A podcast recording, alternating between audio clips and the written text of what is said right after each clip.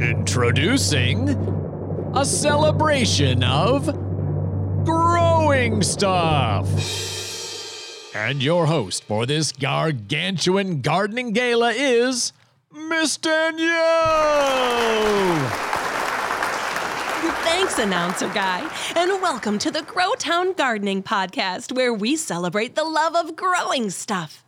Today, we're talking creepy crawlies, beetles, bugs, worms, caterpillars. You're sure to run into one, or hundreds, while gardening. Some, like bees and butterflies, are friendly flower friends helping to pollinate our fruits and veggies. Others, well, not so much. These garden residents are part of garden life, and as such, it's important to know about a few of which you'd like to see a bunch, and the ones who just want to make your garden lunch. Lucky for us, some garden pests have names that are very easy to remember. Squash bugs, asparagus beetles, and potato bugs all get their names from the foods they love to devour. Cabbage loopers and tomato hornworms also fall into this category. I, I, guess, I guess my bug name would be the Detroit-style pizza beetle. Moving on. One garden helper I'd like to know a bit more about is the one and only ladybug. I'm sure there's a lot more to this familiar little bug than black spots, and I think I might know just who to ask. We'll be right back.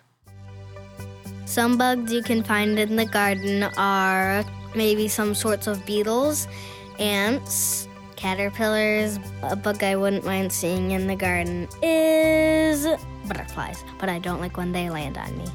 A bug I'm not so crazy about in the garden is spiders, because one, I'm worried they're gonna bite me, but even though I know it's not gonna hurt, I still don't want spiders biting me. And once I had one on my shoulder and I flicked it off and I started running and screaming and ran into the house.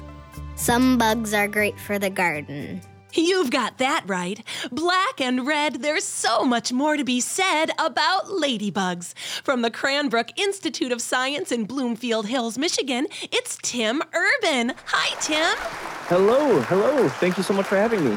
Thanks for being here. Now, we're all familiar with these little cutie pies, but are they always red and black?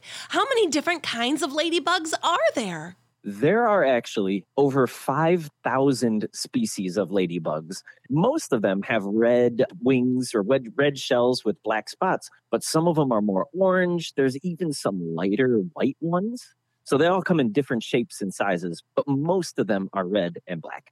So a rainbow of ladybugs, but most of them are red with black spots. Good to know. How are ladybugs good for the garden? Are some better than others? Well, if you have a garden, you know that there are going to be bugs who want to eat your plants, like aphids, those tiny little pale, tiny bugs. Ladybugs eat aphids. A single ladybug can eat over five thousand aphids in a single lifetime. But aphids aren't the only bugs that eat plants. A lot of caterpillars do too. And there are even species of ladybugs that will eat caterpillars before they can destroy your plants. Wow, they really are garden helpers. So how can I attract ladybugs to my garden? Well, ladybugs love flowers with huge pollen-rich blooms, those big, giant petals, because they don't just eat aphids. Ladybugs also drink nectar and will sometimes eat pollen too. So the more big, giant, colorful flowers you have, the better chances you have to attract ladybugs, who will then help keep those flowers around. Wow, Tim, you know so much about ladybugs. Any other fun facts? Yes, well, it turns out ladybugs, just like most other insects or other bugs out there, are all super duper old. We now believe that ladybugs first appeared on Earth during the Cretaceous period. That means ladybugs first showed up when T-Rex was walking around. That's how old ladybugs are. Wow, ladybugs, more like dino bugs. In your expert insect opinion, where can we learn more? Well, you can always come to the Cranbrook Institute of Science. We have a lot of live bugs and other creepy crawlies that we can teach you all about. But You can also find a ton of really good information on websites like YouTube. Wow, that's exactly what we're going to do. See you around Cranbrook, Tim. Thanks. Thank you for having me. Goodbye. And there you have it. They creep, they crawl, and we love learning about them all. Now, how about a song as we say goodbye for today? From our latest record, Green Album, here's Ladybug. See you next time. Ladybug. Ladybug.